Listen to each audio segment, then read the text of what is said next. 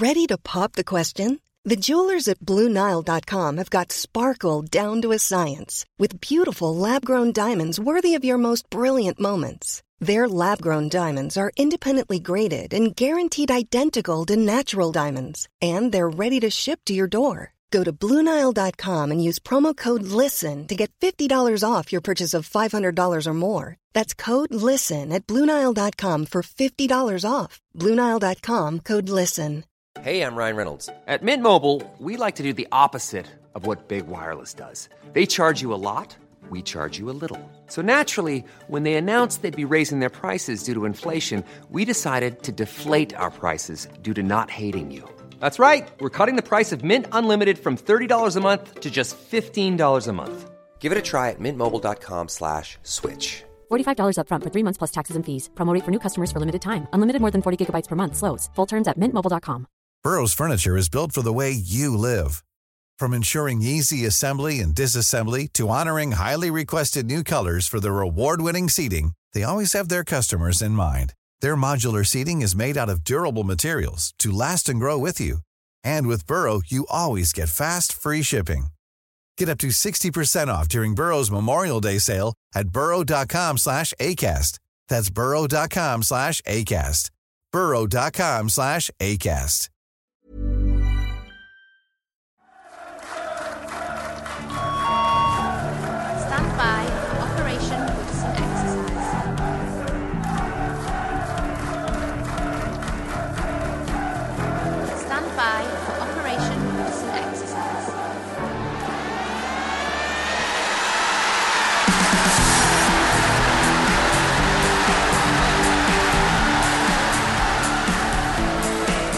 This is the Toffee Web Podcast.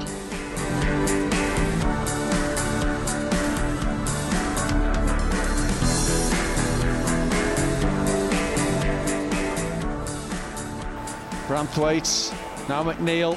It's gone in nicely for Danjuma. It breaks Fulham's way initially, then the shot comes in, and now it's in from Beto. It ballooned up into the air, and he's done it again in the League Cup for Everton. He's got them back in it with an equalising goal. That is full time at Goodison Park. It's finished one apiece. A penalty shootout at Goodison Park. It's a short run up from Beto, and he scores for Everton. McNeil then with Everton's second spot kick. Successful! And he batters it home, and that is his character. Danjuma and confidently strokes it home. De Cordova-Reid, the jinking run, and the save from Pickford. Everton have a chance to win it now. Amadou Onana from the penalty spot to send Everton to the semi-finals of the League Cup, and he's failed to do so. Sudden death it is at Goodison Park. Idrissa Gana Gueye. Oh, he's hit the post. Jordan Pickford needs to save, and he can't do so. And Fulham squeeze it past the Everton goalkeeper.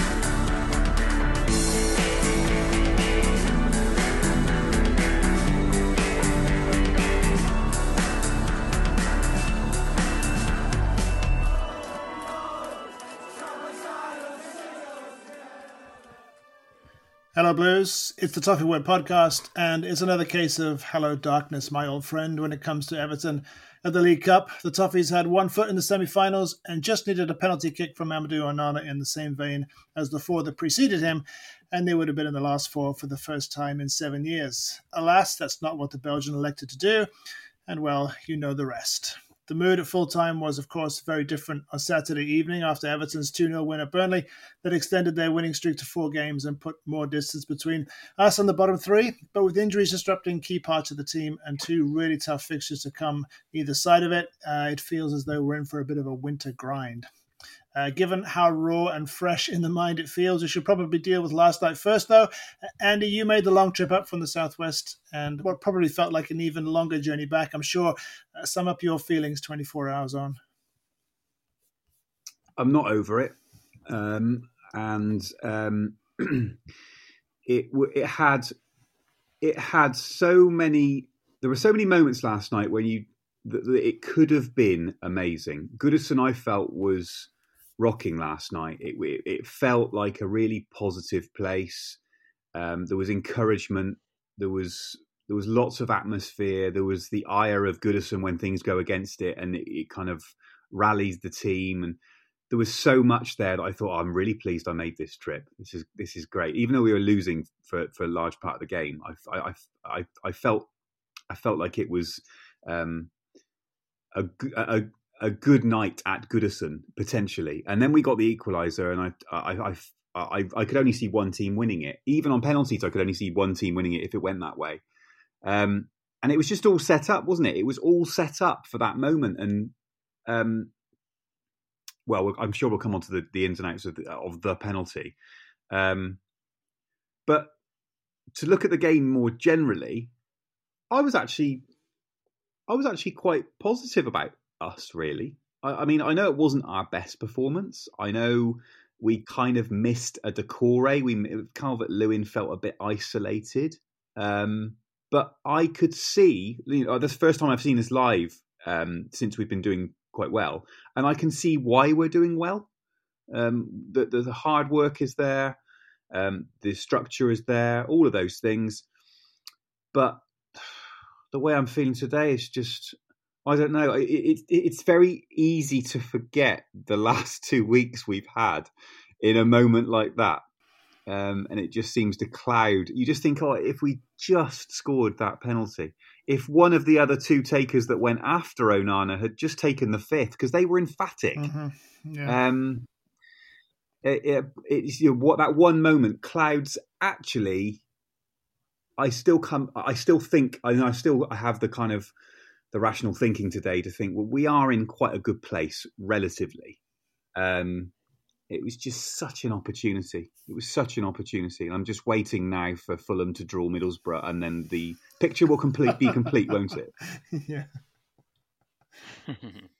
Yeah, no, no criticism from me uh, for the players at all. I thought the uh, yeah, you're right, it wasn't the be- wasn't the best performance, but you can't you can't fault the amount of effort they put into the game. They they worked so hard to to get back, and um, but yeah, man, this is a Fulham team who've you know they, they've won a couple of games five 0 recently, you know, and um, yeah, they lost four three at Liverpool. They scored a lot of goals there, you know, and well, I know the last game they lost three 0 but they had ten men for a lot. Like, you know, these aren't a bad side, you know what I mean? So like, yeah, they, they you know they got they got good quality in that team. So yeah we yeah probably like Fulham will feel like you know and plus Fulham had something to hold on to, didn't they? You know what I mean? So the, and that so probably drew us into a little bit of the sort of street fight they wanted really with like because they were just you know sitting on their win uh, uh, as it was really, and then you know they, they, just kept on going the lads. I thought and we started slowly and then um, I thought after maybe 10 minutes or so, we really turned the game around. And up until Fulham scored, I don't really think they were really in that first half, you know, and that was an own goal, you know what I mean? So I've, I've no complaints at all with the players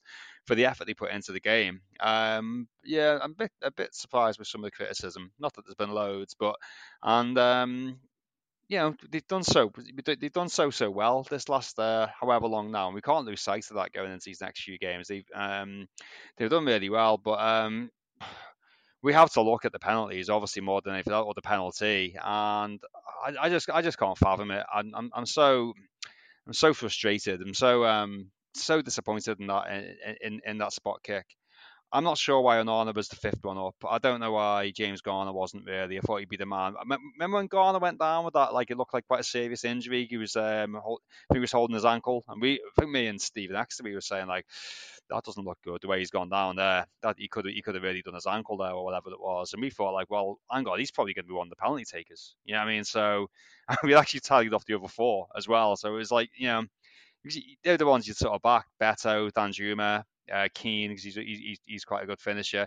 McNeil, good strike with the ball. Um, and you thought Garner would be the most obvious one. And when it, when Onana stepped up for that, I remember thinking, have you seen him really shoot much before? Has, has he got a record for like you know hitting a lot of shots and he scored a few goals with headers and stuff. But you know, I thought, is he your man really? But to do that, I mean, if if he um regardless, I'm sure I'm sure they've, they've been practicing them in training. I'm sure they felt he was the right choice. I'm sure they've looked at all them things. But if he comes up, if he if he runs up and hits it, and Le- Leno goes down to his left and makes a really really good, you know, really good save, guesses the right way, and he saves it, you, know, you, you, you don't really have too many complaints. You're like, oh, okay, well, he had to go. To do something as ridiculous as that, I'm just I'm just completely dumbfounded. And Lyndon and I were just saying off air, it's like there, there's no ifs and buts here. If that goes in, within the semi final. There's no extra time. There's no there's no opportunity for Fulham to you know to come back into it. There's no there's nothing else. That's it. That's literally it. You know. So um, so yeah, so so gutted about like uh, you, you can't get any closer than that, and to and to blow it without really giving Leno anything to do in the shootout. Really, it's just uh, really criminal. So yeah, I'm so so so disappointed in that in, in that spot kick from Onana. Um, I don't like to you know, I don't like to to jump on players. I don't like to single players out. I really don't. But that was ridiculous. Um, really, really, and uh, it's it's justifiable people being being disappointed with him today because it was it was you know really below below the standards to expect that in that in that situation. So yeah, very disappointed in Onana there. I can't I can't really hide that. I got to be honest.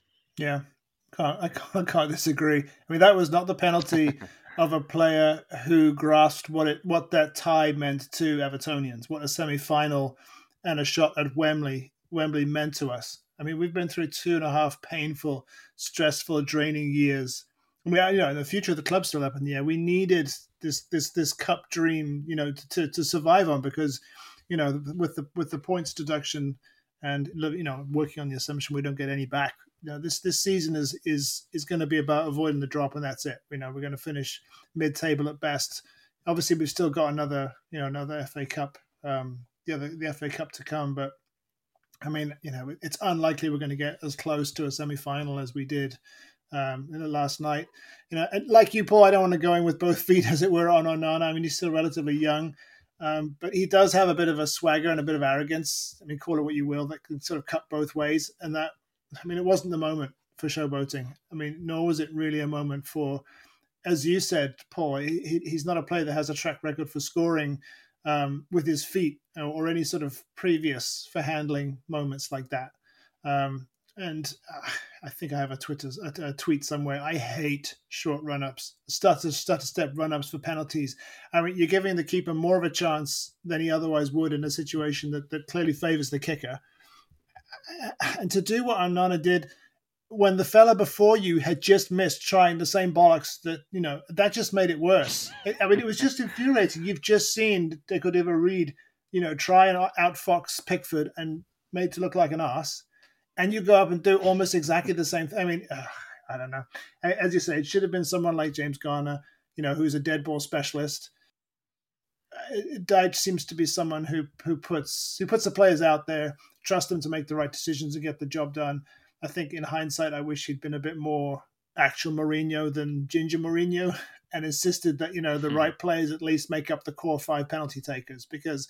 You know, I mean, with with England, we've seen we've had these debates in the past about all the preparation that needs to go into these things, and and the right players with the right mentality taking the you know really important penalties I would like to think that Onana kind of lost sleep over it. I, you know, maybe probably didn't. I mean, he just, I don't know. It's, it was, it was a, it was potentially a massive kick in our, in our, in our certainly immediate history, you know, our short term history. And I just, yeah, like you, I, I'm, it's gonna, like you said, Andy, it's gonna take a while to get over that one there's so many questions, aren't there? So y- you would imagine that they have discussed if this goes to penalties, guys, because it's very possible in this competition that games go to penalties. You know, hundred percent, yeah. because it goes straight there after 90 minutes. So I mm. cannot believe that Sean Dyche would not have covered that during the week. I mean, I can't imagine that, right? So okay, if it goes there, regardless, you know, regardless of who's on the pitch at the time, let's discuss penalties you know, uh, this is probably off the field rather than on the field. You practice them, of course you do. So they've sent out those five players in that order. Now they must know how Onana's going to take a penalty to choose him for the five. So Sean Dyche must know that if it comes to it, Onana's going to do a short run up and see if he can outfox the keeper. Unless he's been, unless he, he changed his mind on the night, which I can't imagine. And, and in training, he's been rocketing them in the top corner. I can't see that. So that they know that the fifth penalty taker on the night is going to do that. That does not sound like anything else we've heard or seen from Sean Dyche, does it? I mean, he's meticulous. I mean, he must have given them an order, or they've given themselves an order, and they must know that Onana's going to take it like that. So, to me, that doesn't feel like a very, you know, Sean Dyche is all about percentages and making sure you give, you know, the, the, the basics of the game are right. I just cannot believe that's a Sean Dyche fifth penalty taker on the night. It just doesn't make any sense. I mean, it, it, seeing how Tarkowski took his, I would imagine that would be more kind of like, well, if it comes to it, we know that Tarky's just going to absolutely smack just, it, just leather it. Yeah. um, I just it, it doesn't make any sense. It, it it I mean, if you're gonna if you're gonna choose someone to take a penalty who takes them in that manner, because they've obviously seen Onana take a penalty in training before. Otherwise, why would you say, well, you have the fifth then? Right? Would you not let him go first or second? Um, I mean, we got a, yeah. in, in, the ab, it, it, for a bit of balance here. Pereira for Fulham did exactly the same thing, but he's obviously adept enough, or he was just lucky on the night that Pickford went the wrong way because he took exactly the same penalty, basically. Now, the, but they put him second or whatever it was, second or third to do that. I just, I don't know. It, I mean, I'm annoyed about it. This is probably why I'm kind of going over the top on this, but I, I it just doesn't make any sense that that's your fifth penalty taker on the night when we've never seen him take a penalty before, and he, you know, he's going to take it like that. I mean, if the goalkeeper dives the wrong way, we're all going, oh wow, this this guy's a bit special, isn't he? To do that, it's yeah. not the Gwladys Street.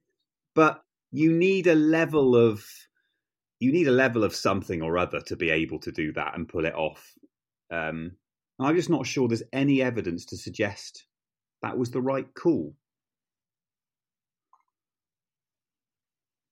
No, same. I I, I, I agree completely. That's really well put. I mean, just Pereira had this little sort of shoulder and like sort of you know, and he, he kind of put he put Sarah Pickford on his backside almost, yes. didn't he? And then so oh, I'm just going to roll it into the other corner. And like you say, there's a skill in that.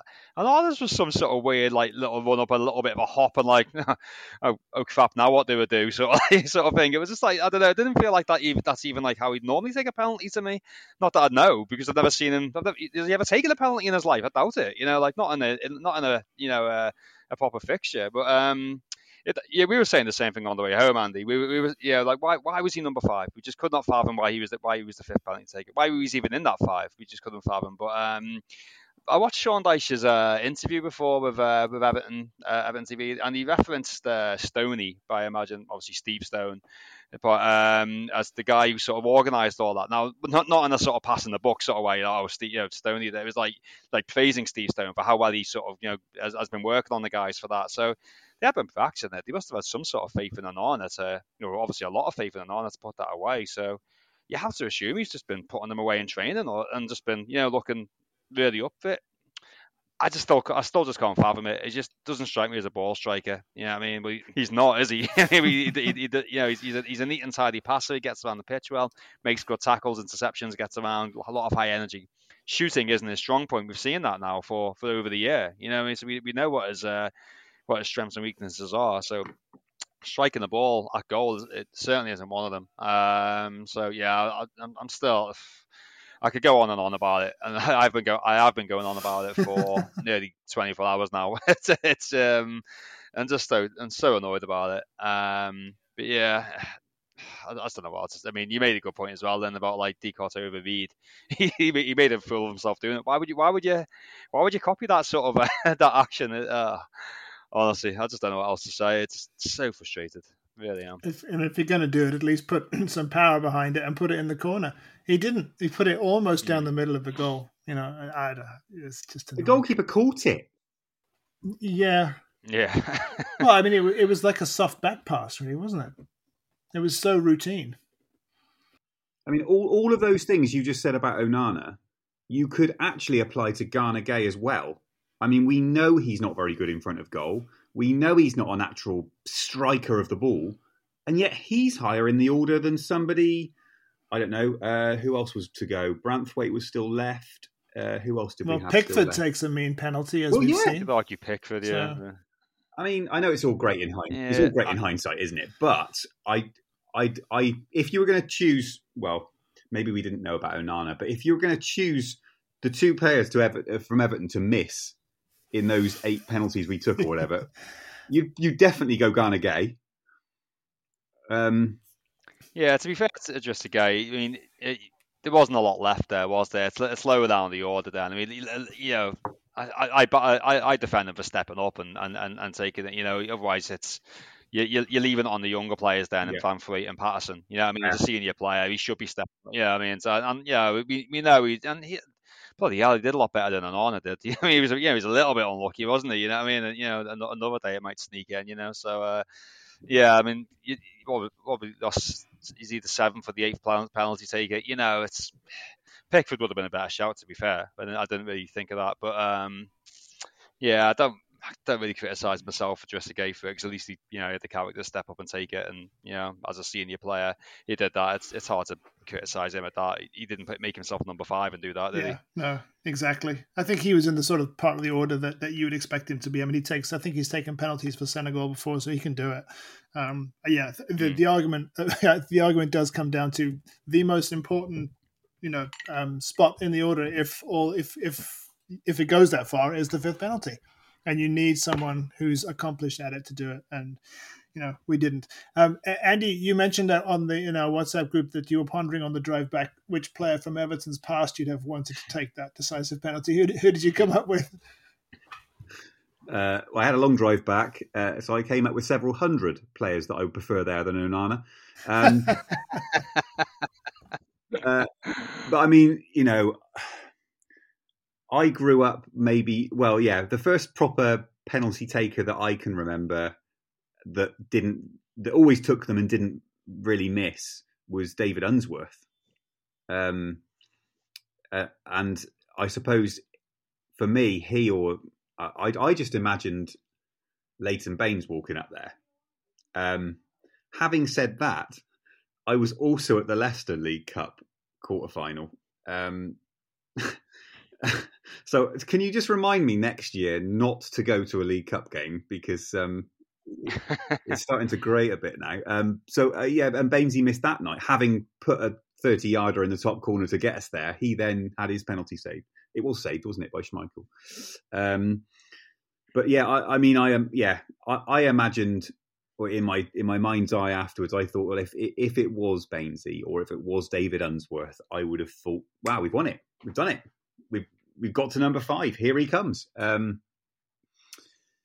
but no, not to be. Um, I don't even know. I don't even know of anybody else that I would have truly trusted from our most recent past. I will hand it over to Paul, otherwise I'm going to mention everybody. One, I, I don't know if he ever took a penalty for us or not, but Paul Gascoigne was pretty solid, wasn't he? In, in them sort of situations. So uh, maybe more realistically, uh, Mikel Arteta was all- a, a similar ilk to Baines, really. I think yeah, Unsworth, Baines, Arteta were kind of three which you thought were very reliable from the penalty spot and didn't miss an awful lot. So uh, any of them three, I think you're in pretty pretty safe hands. Um, yeah, just for an alternative, we'll go with Arteta, but I'd, I'd have Gaza in the five. I'd have gone with the bloke who, who last did it for us in that pressure situation as Phil Jagielka. So, you know, I mean, Unsworth was Unsworth was the one that came to mind, and obviously Leighton Baines also, but you know, with the caveat that he did miss that penalty. But yes, he was, you know, clearly one of our uh, one of our more accomplished penalty takers. Just just going back to the, the game as a whole, I mean, I think uh, we looked tired. It looked like a tired team that had for lots for long portions of that match just didn't have many ideas. The the loss of Doucouré clearly uh, is a disruption to the way that we play. Um, it's been a while since we've played that direct, that consistently. I mean, it was just a succession of long balls forward.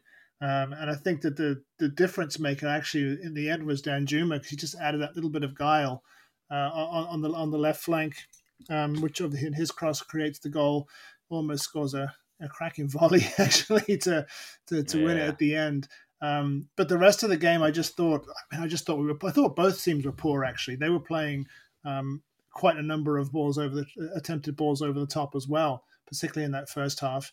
But you know, having said that, we restricted them to almost nothing. They didn't have a shot on target until I think the very end of the first half. They obviously they'd gone ahead without having had a shot on target. And I think we we'd also had one in the first half. Uh, you know, they look after the ball better than we do, but I think both teams were as bad as each other for long periods of that. On balance, though, I think on, ch- on chances created, we probably um, deserve to edge it. I think if it had gone to extra time, you kind of would have fancied us. Yeah. And I did I did find myself thinking, you know, I'm quite disappointed now we don't have extra time because a I hate penalties and b I just think you know the momentum was with us and I think we probably would have uh, probably would have had enough to to get it over the line. In in that yeah. kind of tiredness, and I think there was definitely a tiredness there. Um, like I said earlier, I I can see why we're doing well relatively because there there is a there's a much better overall pattern and overall structure to what we do, especially yeah. without. um, and there's an effort. There's a real effort, uh, and you and you look at you know McNeil, who was on my side, obviously one of the halves. Um, you know, he just keeps going. He just keeps running, and he gets in the right positions to defend. And you've got to credit that massively. And and I think that's where this Everton team has got so much better. Um, it's just that appreciation of defending and appreciation of effort to get yourself in the in the right position. I mean, how many times? What was something that struck me last night? How many times in the in the more recent past have we given the ball away in the centre of the pitch, and all of a sudden, the other team are kind of almost in. They've got two on one, or they've got three on two, or they've and they, all of a sudden we're like, oh my gosh, what have we done? Now, last last night, yes, we did give the ball away a little bit in the centre of the pitch, and there was that kind of intake of breath from Goodison. But then within two, three seconds, players were gathering where you wanted them, and we kind of just snuffed it out, and it didn't really ever make anything. Where before, give the ball away in the middle of the park, and we were all over the place. Um, there's a kind of power of recovery now, which um, I was really impressed with. Um, and you know what? I'll say it. I'm really, really pleased, and I was really pleased when I looked at the, the team news. No one can say that Sean Dyche didn't chuck everything at that. You know, we, we've said to, about managers in the past, especially in the League Cup, or they've, you know, they've not, you know, even in the, even in the years where we were actually all right in the league, you know, we could have had a good run at the cup and didn't. This year, well, it's still quite dicey in the league, I would say. Um, but he really did give it everything he could. And I think he deserves massive credit for that. And, and, and he deserved for the fifth penalty to go in, I think, because um, he, I think he may have looked at it, might have looked at it like, okay, you're all knackered. Give me this one. And then we can, you know, it, it sets up a, a, brilliant opportunity for us in a few weeks' time when we've hopefully got a bit of recovery in. Um, I thought that was to his credit. Um, and yes, it was two uh, average tired teams, but we definitely, definitely deserve to win that game on the 90 minutes. I didn't think Fulham did much at all, really. Yeah. No, but I agree. Yeah, yeah, I thought we, I thought we were really definitely the better team. And again, I think Fulham because they had something to hold on to. Yeah, I mean, but you bit, having been the goal up in that second half, they they were happy to defend for the, for for nearly the whole whole second half, really. And uh, eventually, I mean, you sort of they, they were happy to kind of get penalties at the end. You saw like Antonee Robinson wasting time at the end to sort of like rather than sort of try and get one last attack and like that's sort that. We'll uh, we'll take our chances with the penalties. Thank you. So um yeah I think this thing about Sean Dyche wish he could have taken the penalty. He took quite a famous one for Chesterfield didn't he? Which is uh, exactly how you should uh, should be taking um taking them ones. But he's always talking about mentality, isn't he? But um, he's right, and it, it kind of brushes on the things you just spoke about, Andy. Of you know, they fight hard for each other, don't they? They, you know, the, they, you know, the, the pressing all over the pitch to try and get that ball back. They're, they're so fit. If you go back, uh, when, when early, we're pretty much there, like uh, 12 months now from when we lost uh, lost to Wolves just after the World Cup um, on the Frank Lampard, and we're a million miles from there now. where you know like that, that we're like you know for, for largely a lot of the same personnel. We're we're um you know so, but head and shoulders above there. You know above above that performance level now. Um, and you got to credit Sean Dyche for that. He, you know he's um he's got them all working and you know believing in each other and working really hard and. It's just great to see that that that's the kind of identity to Everton that I you know I haven't watched Moyes for so long, and that's just kind of what I was, you know, most of my, you know, what I've or growing up, sort of the um, my favourite fond of Everton memories where the, the better David Moyes team we played with a bit of flair, but you know didn't half work hard and we're a really fit bunch and we worked for each other. You know, it's it reminds me a little bit of that now, and it's just good to see sort of have that have that Everton back a little bit more. And you know, they won't always play great, but you know, they'll they'll always give you they'll always give it everything, and that's what that's what Sean's doing here. You know, it's consistency in that as well. So um, it's a real shame he couldn't go through. It would kind of make this Saturday's game like a little bit of a write-off, you know, a little bit academic almost, I think, because we've given ourselves a bit of distance from the bottom, you know, from the bottom uh, bottom teams there. I think everyone, certainly me, would have thought, well, you take beating uh, um, uh, Fulham and losing at Spurs. Mm-hmm. You know I mean? 100%. Yeah. You know I mean? But yeah. now it's like, well, we don't have a lot else to play for. We're going to have to sort of, you know, we're going to have to go to Spurs now. And, uh, you know, I'm sure Sean would have had them there giving it everything anyway. But now we kind of have to go and give everything and hope that we can get something and see what we can do. And it, it, it, it's, a, it's a real shame, isn't it? Because with the deduction, we might get we might not get any points back. But even if we get, say, five points back, that's going to be very, very difficult to sort of mount any sort of you know challenge for a European position when you're five points down. You know, what I mean, of course, it's going to be like nigh on impossible, even with that. So you know, FA Cup, it, we haven't got a particularly favourable draw. We never get a third. When do we ever get like third round at home to Chesterfield or Bolton or yeah, that never ever. No, we got to go to Palace away on a Thursday night. You know what I mean? So it's um, it's not not saying it's impossible, of course, but it's it's you know it's I feel like having to do it all over again when we've just done so much in the cup. It just I don't know. Maybe when we come to it, it might feel a bit more positive about it, but tough tough league games between now and then. You know, it, it, the league could look a little different, and it, it might become much less a priority in a few weeks' time. That that game at Selhurst Park. So it's a real a real season changer last night. I feel you know, like for for a number of reasons, and it's just so frustrating. We couldn't get couldn't get over the line on that. But as I say, no no criticism from me for for, uh, for the players for for nearly except for one kick for nearly all really because they, they, they, they did give it they did give it everything and Dyche has got them doing that game in game out really. Yeah, and that mentality change, I think, is what's going to carry us through. It's going to be the, the, sort of the key that, that gets us through what, what's looking to be a difficult period now as the injuries start to, to you know to to affect the the first team. You're speaking of Moyes, obviously that statistics that that we hadn't uh, won four games on the bounce without conceding since 2002, which is obviously David Moyes' uh, yeah. you know first full season in charge. There's there's lots of parallels, lots of parallels with um, with with Moyes with Dyche, and so you know again from that perspective, uh, you know the way that he's he's got the team grounded, he's the way he's got them working for each other. You know, I think we're gonna that's that's going to see us through. That's going to see us through what I think is going to be a a, a tricky period. Um, and I think, uh, you know, before the season started, we again we'd collectively regarded a cup run as a bonus. Uh, again, we still have the FA Cup to come, and again, the Premier League specifically staying in it was always going to be the priority. So, in that respect, Saturday at Burnley was, I mean, it was another terrific day at the office. A fourth win, fourth clean sheet, as I said, in succession, and up one more place to 16th, leapfrogging uh, Forest in the process. I think the consensus was that if we're going to lose Branthwaite, Gueye, and also Doucouré, then a, a, game against a side that's only won once at home all season was perhaps an almost uh, ideal occasion for it.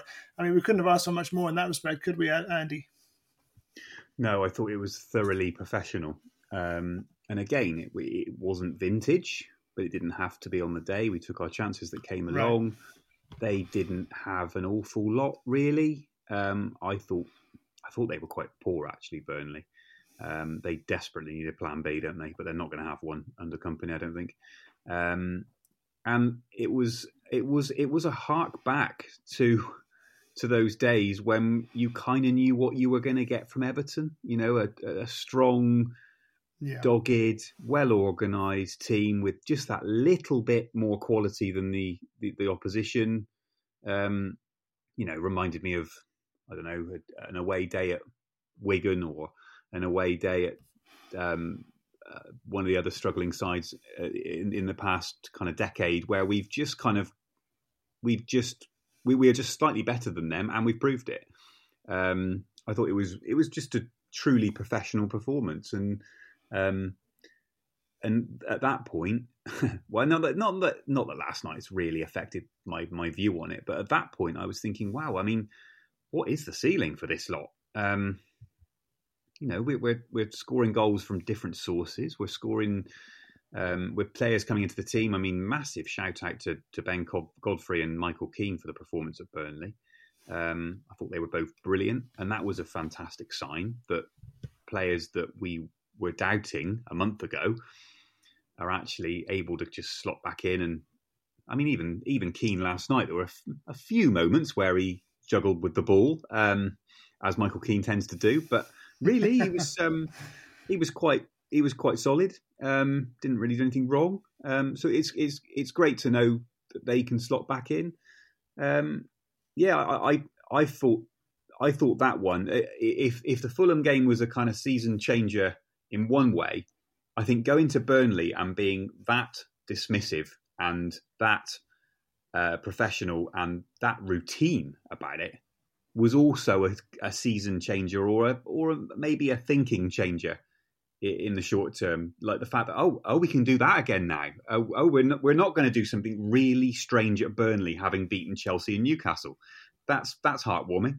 Um, and um, so I, I, yeah, I mean that would to me just gave me even more confidence in the kind of the platforms that are being made, built, um, foundations that are being made by this team, and um, it's interesting the narrative, isn't it, that, that other football fans start talking to you. Like, you know, a month ago it was all about the finances and all about the deduction and all about the blah, blah, blah.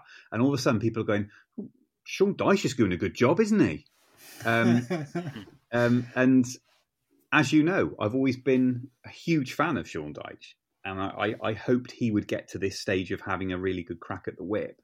Um, and he, and he's once again the sign of a good coach. Everybody, he's getting the best out of the group he's got, um, and um, and I, Burnley was another massive example of that. I remember, like after the game, I, I thought like if I was a Burnley fan, I'd have been really disappointed in that. Um, not talk, I don't want to talk about too much about Burnley. Obviously, we want to talk more about ourselves. But yeah, it, it felt like uh, to me like a bit of an opportunity for them in a way because um, uh, I it was because they were I think we were only like where we four points above them or something like that going into the game. It was a lot of a six pointer. We that we had injuries, suspensions, and it's Sean Dyche coming back and a couple of ex players. And yeah, you, you always want to get one over on them, don't you? You know, even if even if you do admire them and respect them, and uh, you know the, the you know they did a good job for you. They barely laid the us, really, did they? It was really, uh, it was, yeah, it was, it was pretty comfortable that, and um, yeah, we never got around to doing um, a podcast specifically on this, but did we before, this call? But yeah, I remember thinking good good on the squad players there. Yeah, Michael Keane and um, Ben Godfrey and uh, you say Lewis Dobbin as well, coming off the bench and scoring that goal against Chelsea, and then obviously coming on for 45 minutes and doing okay, I'd say. Um, yeah, so they're all they're all yeah. Again, if you're going on to last night, Danjuma coming on and yeah, making an impact in the game. Beto coming on, making an impact in the game and scoring. Um, you know, Danjuma put away his penalty as well. So I think we're at the point we, are having to see more of these players now, aren't we? Just purely because of the. Um, I, I, think we, we, expected injuries to come and all that, but it feel like they come very, very thick and fast all at once. You know, I mean, very, very just like just for sudden. It's it, it it's kind of happened, hasn't it? Um, and that'll happen with a small squad, and that's where you got to. Yeah, they, they've all got to um, dig in and do the best. So um, yeah, as you say, dismissive really, wasn't it? It was really um very very comfortable win, and I think the key key thing is just putting that big big chunk of daylight between ourselves and the and the bottom three now. Um, which is why obviously uh, a win last night would have just been amazing because then we could certainly go into this game at the weekend going like honestly we can lose this. I'm not saying you want to, but you know it really you know you really let them off if if the if the you know came in a bit you know a bit rubbish, a bit knackered, and you know just didn't get much much out of it. Make a few changes, you know, and and and, and get out of there because um, they'll they'll have earned that in a way. But um, yeah, um, good effort at Burnley. I was really impressed. Yeah, I don't think we can. We shouldn't really lose sight of you know of, of how we felt after Burnley. I, I mean, last night was a was a gut punch and perhaps a bit of a reality check in that you know even on our on our worst days, you know we're gonna have we're still gonna have problems um, getting getting things over the line. Uh, interesting uh, from the formation standpoint that against um, against Fulham last night, he actually put Branthwaite as left back, doing his uh, his best Lescott impression, uh, uh, rather than go with the back three. in looking ahead now to the um, to the visit to Tottenham, do same again, or do we revert back to that that back three that we deployed at Burnley? I suppose it depends whether Mykolenko's fit, doesn't it? Really? Um, yeah, I'm I'm kind of asking on the assumption that he's not going to be, but I don't know. I don't mm. know either way at this point. I mean, because if he's not, I can see Dyche thinking that three centre halves might be the way to go. Anyway, um, because it it just I mean the way Spurs play, it's it's um, there's so many numbers bombing forward um, in the centre of the pitch I mean, I can see him going three at the back. Um, I suppose it would be the three that played across the back four last night, plus McNeil one side and Patterson the other, um, which is quite harsh on Ben Godfrey actually. But I suppose he it see it feels like um, Dyche prefers Keane to Godfrey.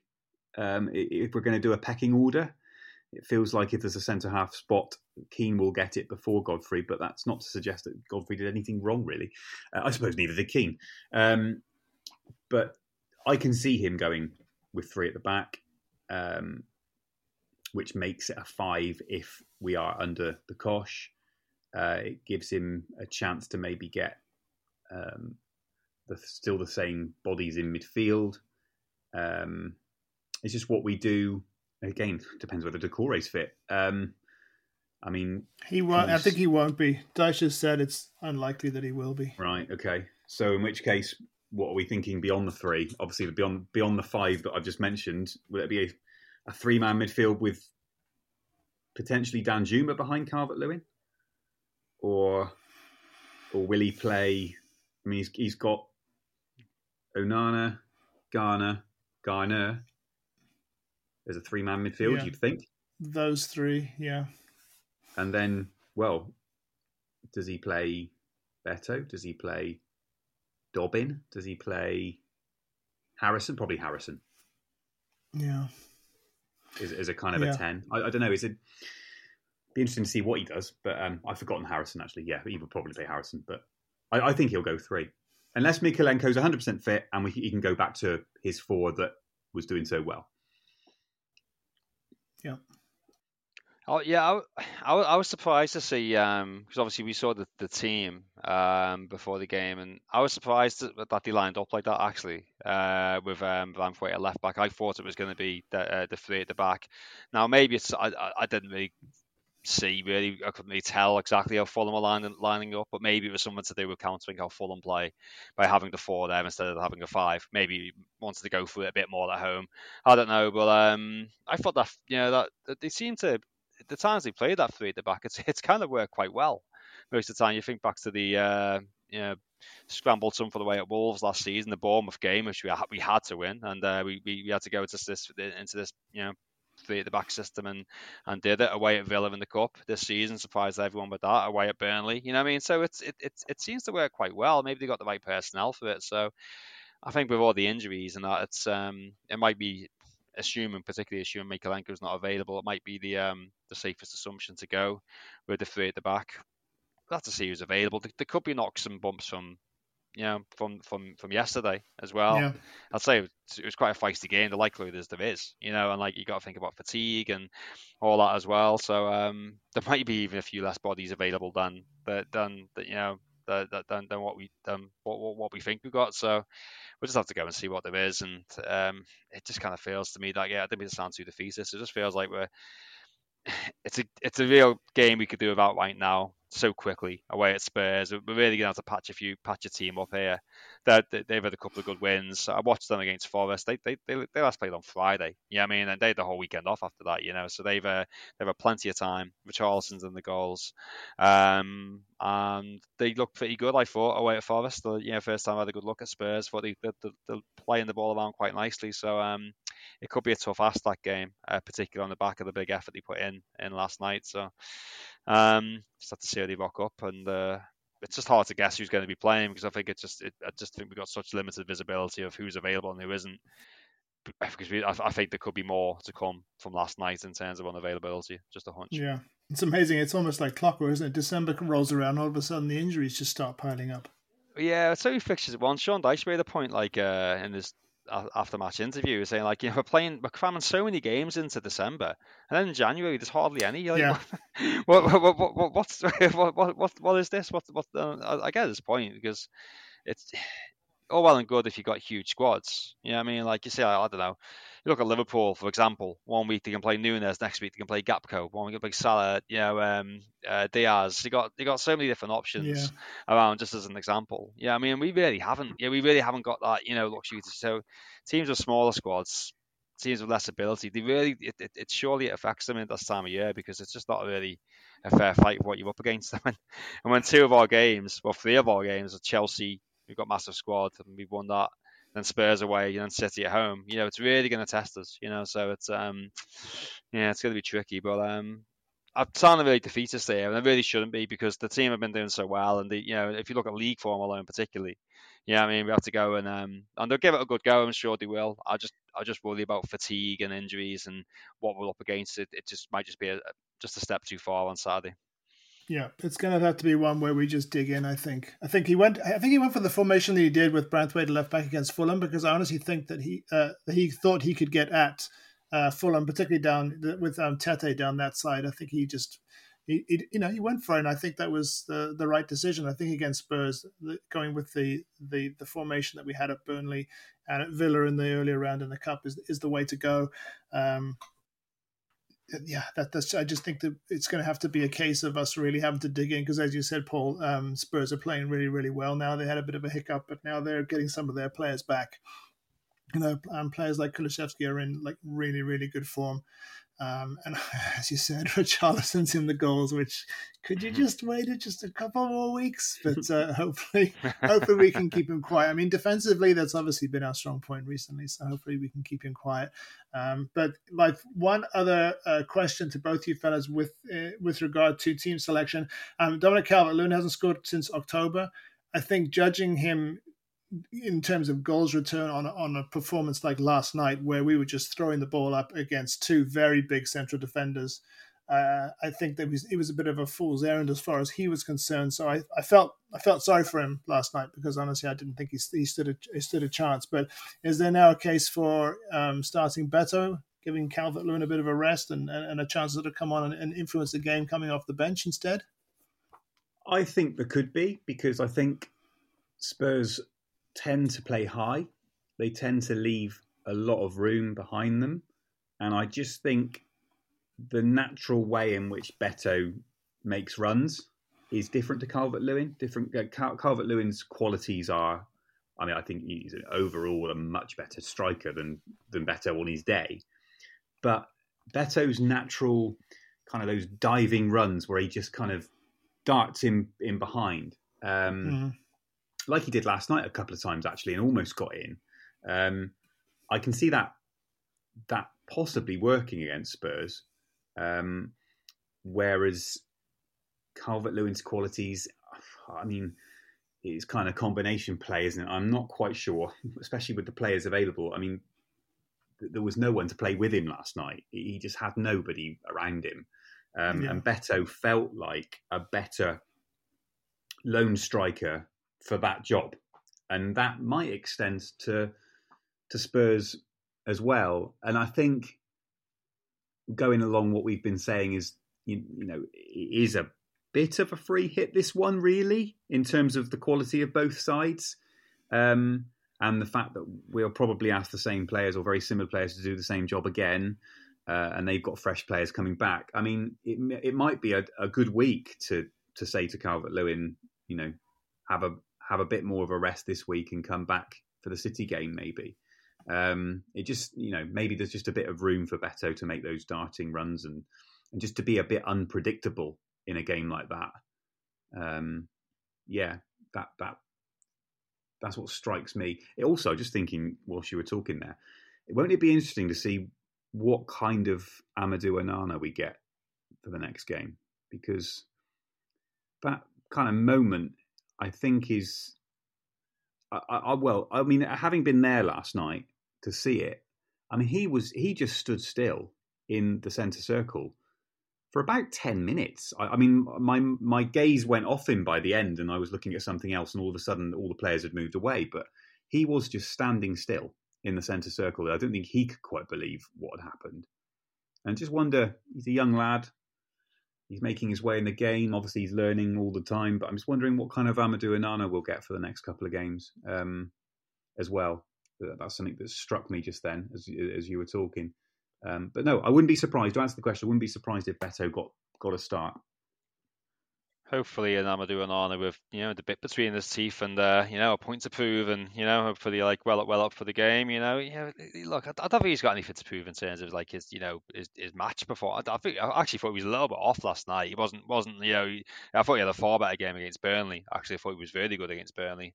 Um uh, Amadou but you know, he hasn't really got anything to prove. I don't think. He's a, because he's a really good player. I just hope it's sort of it, he reacts to it posit- positively. You know, I think he seems quite popular in the dressing room. He's got good, you know, him and the dressing guy seem to have a lot of connection there. He's got good people around him who'll support him. Yeah, I think I think he'll be okay.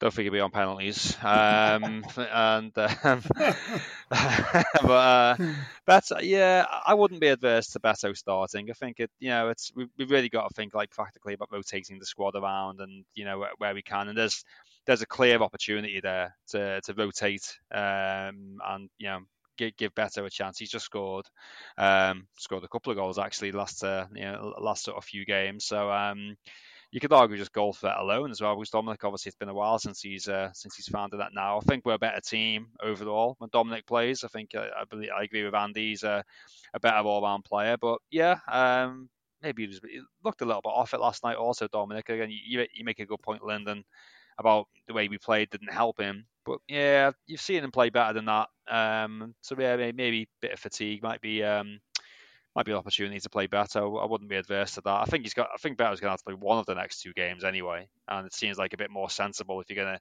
if you're talking about rotating. You know what I mean to do it this way rather than give Calvert Lewin another task of sort of having to play most of the game and then resting him for the next one. And you've always got to, you know, you can't help it, can you? With Dominic, you've always got to back of your mind as always not don't want him to get injured. You know what I mean? And hopefully he's over that. But um, yeah, I'd like to see. Yeah, I'd be quite happy to see Beto given an opportunity there. Yeah, me too, and and not through any real criticism of the way that Calvert Lewin's been playing. Uh, you know, obviously no. he's uh, the goals have been scored by other people, and that's fine. I just think it, it might just be an opportunity just to give him a rest, you know, give him a chance to come off the bench and and uh, yeah, as you say, rotate rotate the team, rotate the squad, and and try and keep things fresh.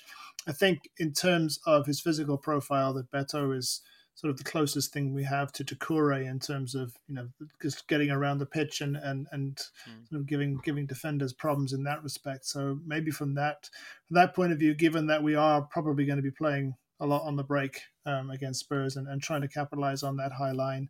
Yeah, maybe he's the one. You're listening to the Toffee Web podcast. Time for the weekly question. Um, and unfortunately, we have to return to Amadou Onana's horrendous penalty. can you think of an equally or perhaps more maddening moment in Everton history, Paul? You know, I was thinking about this, and I think nearly all of them um, include Liverpool games, which just yes. shows how how damn how damn cursed we've been against. Uh, and, and, I always try to caveat this, like, no, there's been plenty of times we played crap against Liverpool and got well beaten and deservedly so, but there's also been a number of times when when we just you're thinking, how's that happened and why? And um, I'll take us back to 1998, and when we're, we're winning 1 0 at Anfield through a really nice strike from Duncan Ferguson, and then uh, the ball breaks to Mickaël Madar um, with an open goal. And I don't know what the hell he was thinking, but he just completely fluffed his lines and uh, put it so far wide. It was uh, goal kicks Liverpool, which they knocked forward and scored within a minute from. So it went from what would have been a very, very good chance of Everton winning the game because uh, you know that would have put us two ahead. Not loads of time to play, but in, instead uh, we drew and it was one-one, and it was um, just one. I was like, and still to this day, you'll see that I think how how did that not go in? How did you fluff the line so badly? So um, I don't think it tops Onana um, uh, uh, yet last night, but uh, yeah, not too far away. That was uh, that's the one that that was the first one that came to my mind. There's been so many, haven't there? I mean, it's like this is like trying to choose alternative penalty takers to Onana. Um, it, it, for me, the word maddening is important here. Let's let and, and that kind of focuses the mind a bit because so much of, of what's happened, especially in the most recent seasons, which obviously clouds your memory and, and takes over a bit here as well. Um, that's just left me numb. That hasn't really left me mad. It's left me d- with dread and like a numb feeling of, oh no, you know, maddening is a very, is a very particular, it's a very particular Everton thing. Um, now, I've got three in front of me. I've run out. I, I could you, I could fill four sheets of A4 off the top of my head, but I've got three in front of me. Um, one was John Terry scoring in the last minute for Chelsea at Stamford oh, Bridge. God, yeah. Oh, yeah. And that's a good one. I think I, I, was watching it where I'm sitting now. I think I've told this story before. I, I, I was watching it where I'm sitting now on the laptop, and when it went in, I actually hit this. I hit this desk right. I hit it so hard, I actually did hurt myself. Um, with just with the palm of my hand, because I couldn't think of anything else to do, and I swore. And I stood behind the chair, kind of got up from my chair. I kind of stood and just leant over the chair just to check it was actually true from a different angle. Um, uh, that I was mad. I was mad. Um, the, another time I was mad and I was again I, I kind of I didn't know what to do with myself physically. It was April 2021 under Carlo and it was getting to that point where we'd been absolutely brilliant and then it started to tail off a little bit and we needed to kind of we, we, you know we had to get some wins to stay in the European picture. Do you remember Michy Batshuayi scoring for Crystal Palace right at the end at Goodison? Mm.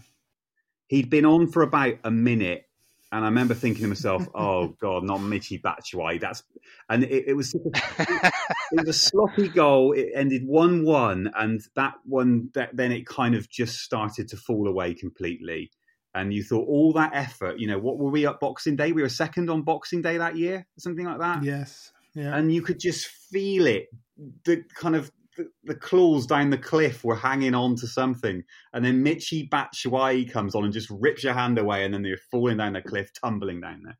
Um, I was mad, mad with Everton. Um, I'm mad thinking about it.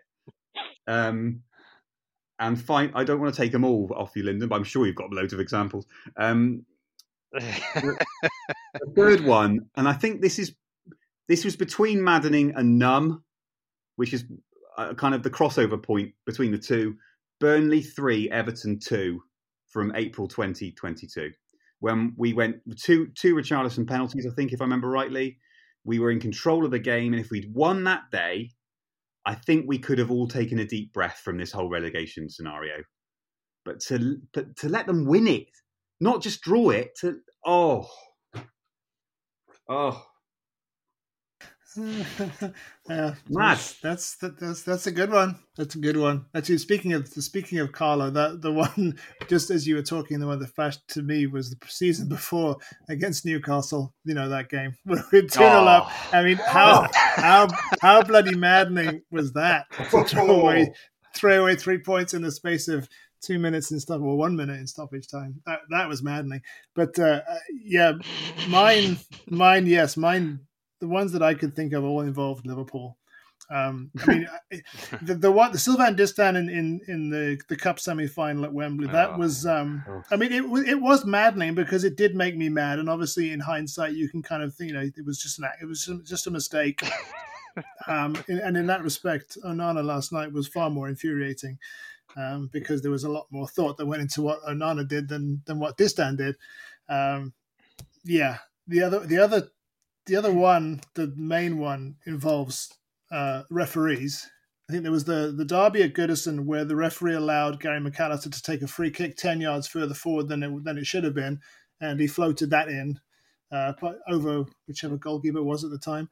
Um, and Gerrard. yeah, Gerrard. And then the other one was obviously the Graham Poll, where you know the ball gets booted into Don Hutchison's backside. The ball's going to cross the line, and he blows the whistle. And right at the end of the game, and I was there, and I almost spontaneously combusted with rage. It was unbelievable. I could, I could not believe it, and at yet at the same time, I could. So, yeah, I think those are the ones. I mean, but yeah, the longer you think about it, the more you can, the more you'll come up with because you know it's we've had you know 30 years of, of frustration so i'm sure there are many many many more that you could think of Hopefully we get plenty in the uh, in the comments on Toffee Web and hopefully on Twitter. It'd be nice to see. Yeah. I'm, I'm, actually, it'll, it'll go on forever and ever. Like um, so, like this podcast, if we're not careful. The um, one more. Can I just can I just have one Of more? course, the yeah. um, would be um, when we're this this this will uh, have you, we got another hour, folks. um, no, we're, we're beating Man United two 0 I think um, uh, Manny Fernandes scored that Oh. Beautiful goal when he just took a touch and smashed Mhm. them. We're, we're, we're coasting that really. Like yeah, I think yeah, well, coasting's a bit much, but we're very comfortable. Then Iain Turner just does something mad and comes running out and just like uh, you know. Hacks at a player or something, and uh, does something ridiculous and gets himself in trouble. Oh, they dropped the cross, didn't they, Iain Turner? yeah inexplicably, and then they scored, and then but we're still two one up, and then the, the ball's coming like it's it's it's going towards our goal, but it's on the goal line, and Lee Carsley's about to sort of just whack it clear on the line, and Phil Neville just come, playing for us. Phil Neville comes from nowhere and just boots it into Allegedly. the boots it into our own net. When is this? it's like he was going to claim it, and then obviously man, you just got gathered momentum and won four two. It's oh boy. I can uh i can sense an everton book coming on. All right. Thanks fellas. We'll we'll leave it there. That was um that was cathartic in the end. I'm glad we did it. Um i'm not sure i feel much better but it can't be helped now. Um hopefully we can get a result against spurs on saturday to take us into christmas uh, on that note, uh, look out for our Christmas quiz podcast, either around Christmas or into the new year, depending on when we can get around to it. Um, that, will, uh, that was good for a laugh last year, and we're doing it again uh, this year at some point. But until we return with more chat about all things blue, uh, on behalf of Andy, Paul, and everyone on the Toffee podcast team, let me wish everyone a really happy Christmas. And of course, up the Toffees.